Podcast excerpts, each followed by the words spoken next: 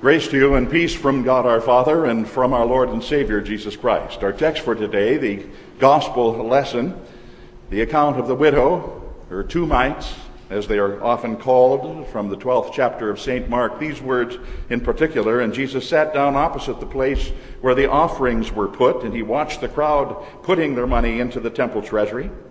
Many rich people threw in large amounts, but a poor widow came and she put in two very small copper coins worth only a fraction of a penny. This is our text, dear friends in Christ. Generally speaking, Jesus had what one might call a very prickly relationship with the scribes of the day. He was, after all, an irritant underneath the skin of the scribes. And if you would look at the whole history of the scribes, you'd quickly see that the scribes were a very thin skinned order of people, of religious leaders in the church of the day. The bottom line was they didn't like Jesus very much. And it's not an overestimate to say that they were quite open about the fact that they really didn't like Jesus at all and considered him to be quite a threat to everything that they held to and everything that they believed in. And so, throughout the Gospel of St. Mark, interestingly, we see Jesus being taken on by the scribes on so many different occasions, of at least five occasions prior to our text for today, back in Mark 3, they're insisting that Jesus must be possessed by Beelzebub, an old name that means the Lord of the Flies, the Prince of Darkness. And so they said, in essence, that Jesus must be possessed by the devil. In Mark 7, they charged him with a total disregard for the Pharisaic laws that had been put into place by the scribes and the Pharisees and their kind over the course of time because his disciples didn't ceremonially wash their hands as they were supposed to, according to the scribes. In Mark 11, they perceived Jesus to be a threat to their power and to their control. And Mark tells us in Mark 11 that, quote, they began seeking how to destroy him because they were afraid of him, unquote. And then later in that same chapter, they confront Jesus again in the temple because they were charging him as being a rebel, saying to him, By what authority do you teach and do these things? And finally, in Mark 12, just before today's text, St. Mark tells us that they were, quote, seeking to seize him, but they feared the multitude. Interesting, isn't it, that the Scribes feared both Jesus and the multitude that came to him. And you know what fear is it drives people, whether it's in your own individual life or in anyone around you, what fear will do to people, having them do things that indeed are wrong. The scribes. These are men who should have known better. The scribes, the men recognized by the people as being the scholars of the law of God. Grammates, they were called. Gramma, like grammar, men of letters, men of title and position and honor. Nomikoi, another term that was used for them. Nomos, the word meaning law. Nomikoi then was a, a lawyer, and they were called lawyers. And sometimes in the King James Version of the Bible, you'll see them called either scholars, or you'll see them called lawyers, or you might even see them called nomodidaskaloi which in the, the Greek means nomos law, didaskaloi meaning a teacher of or a doctor of the law. And so they're sometimes called doctors of the law in the King James Version, for example. But they were titles, titles representing a specific status that these men had in the religious society of the time. And oh, how they enjoyed that status and how they used that status in order to enrich themselves financially.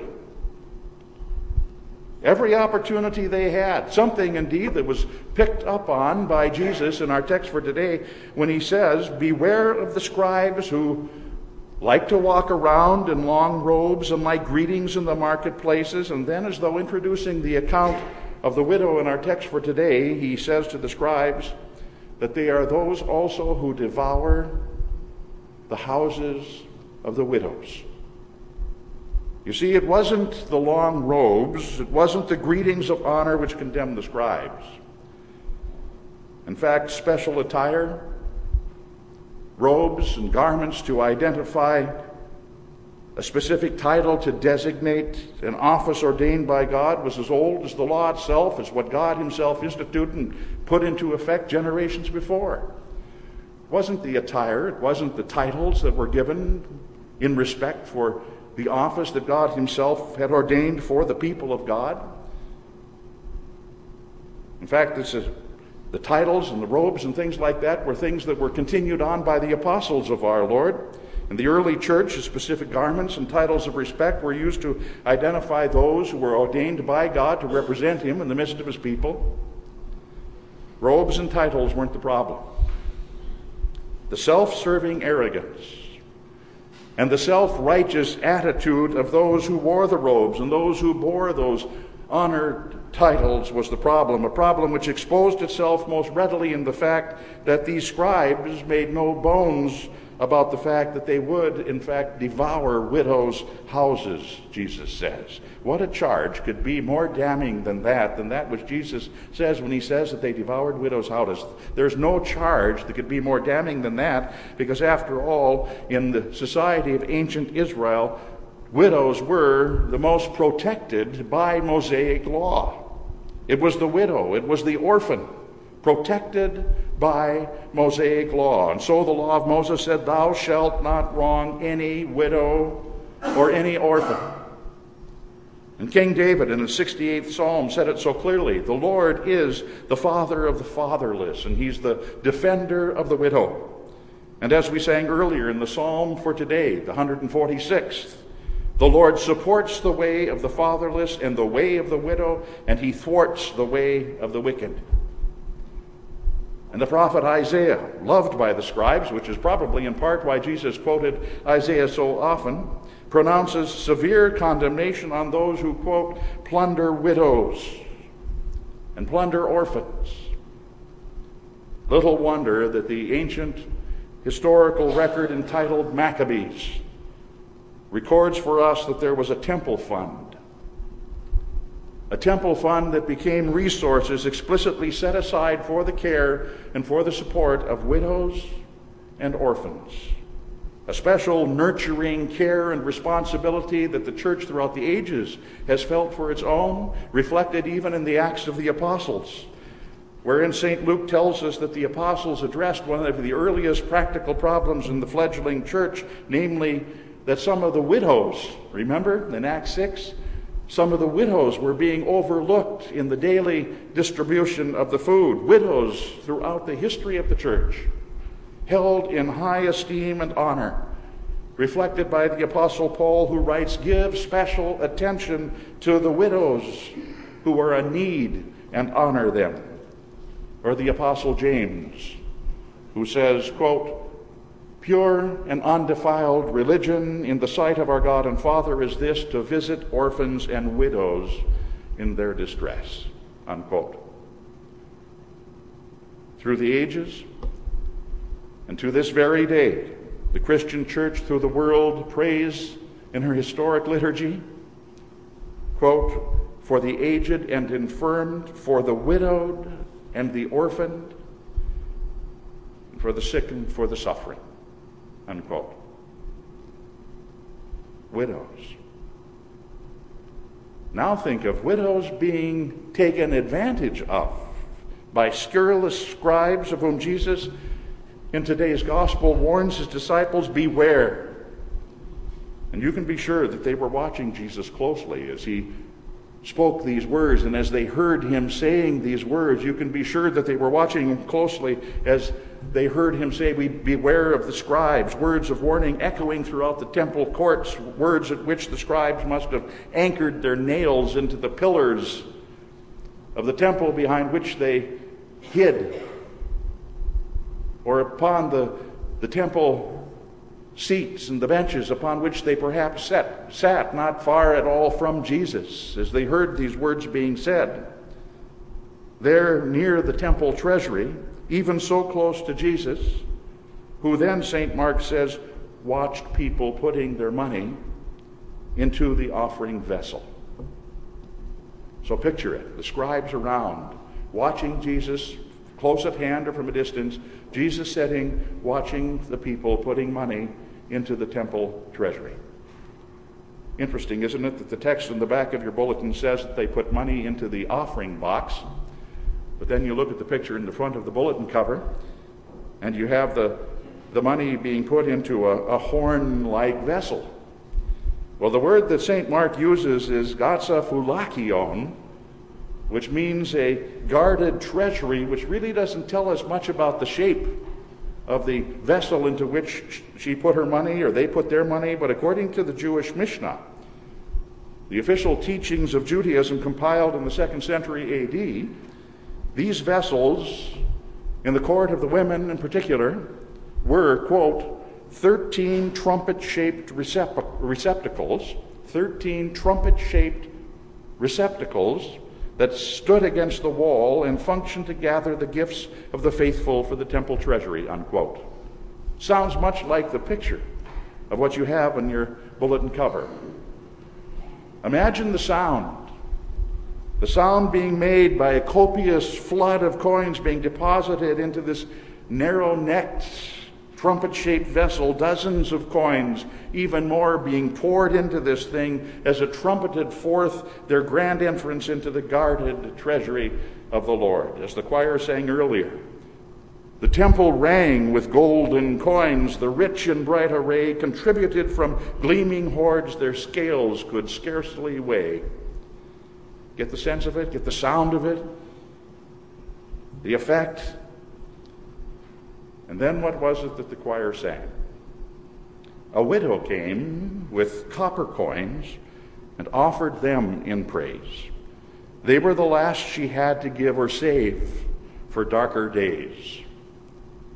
When Jesus saw her costly gift and knew that she had no more, he praised a love that spared not self and called her rich, though poor. This poor widow, Jesus said, has put in more than all the others. They all gave out of their wealth, but she, out of her poverty, gave everything that she had. You see, the measure of her gift wasn't so much in the number of coins that she gave. She had but two. And isn't significant that she had two because she could have kept one and given the other. But having had two, she gave both. The measure of the gift that she gave isn't in the number of coins that she gave, but is what remained after she had given. Nothing remained, for she gave both. Nothing remained because she gave her all. And do you know what that is, friends? It's not some good work that accomplished something for her. What it was was evidence of a faith that God had created in her.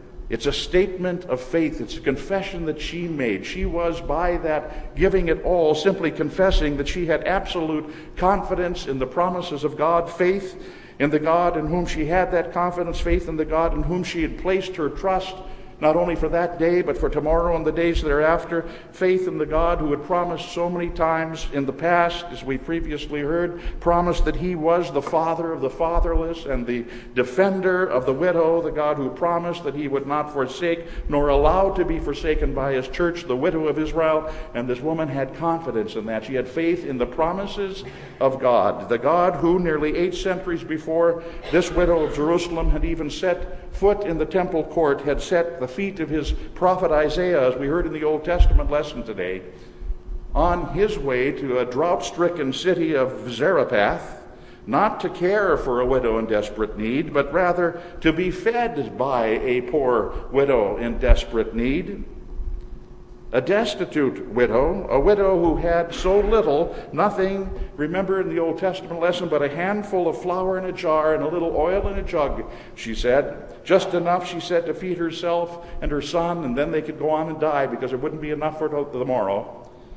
But the prophet said to her, First, make me a little cake of that precious flour and oil as a representative of God. Make me a little cake of that precious flour and oil, and then make something for yourself and your son. For thus the Lord God of Israel says, The jar shall not be spent, and the jug shall not be empty.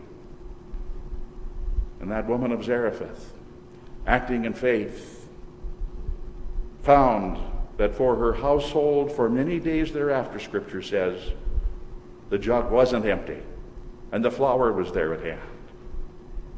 Don't you think that this famous account of the prophet of God with the widow of Zarephath was on the mind of the widow at Jerusalem? As she went into the temple courts on that day, God would, she was confident, because of his promises and examples in times past, God would provide for her in her need, even as he had provided for the widow of Zarephath and her. Even as he will provide for every widow who sits in this sanctuary today and every widow in his church tomorrow. And widow or not, God will provide for all of his own because he who spared not his own son, but delivered him up for us all, will he not also with him, St. Paul says, freely give us all things that we need, widow or not? That's his promise. It's a promise that's signed by, and a promise that's sealed with, and a promise that's delivered in the blood of Jesus Christ, who, though he, St. Paul says, was rich, yet for your sakes became poor, that in his poverty you might be made rich. Isn't that what our epistle lesson today is really all about? About the widow's friend, who is first and foremost the sinner's friend, the one who, the writer of Hebrews says in our epistle for today appeared once for all at the end of the age to put away sin. How? By the sacrifice of himself. It's about Christ Jesus giving his all, his all for us. His all for us, as the choir sang about not long ago when it said, At last he, Christ, brought his offering and he laid it on a tree. There gave himself his life and his love for all humanity. The widow's wealth was not, after all, in what she gave. The widow's wealth was, in fact, in the faith that she had been given and in the object of that faith to whom she gave all, because she knew and she believed that he would be giving his all for her life and her eternal salvation. And you, my friends, share her faith. And you share in him the eternal wealth of this widow. In the name of the Father, and of the Son, and of the Holy Spirit. Amen.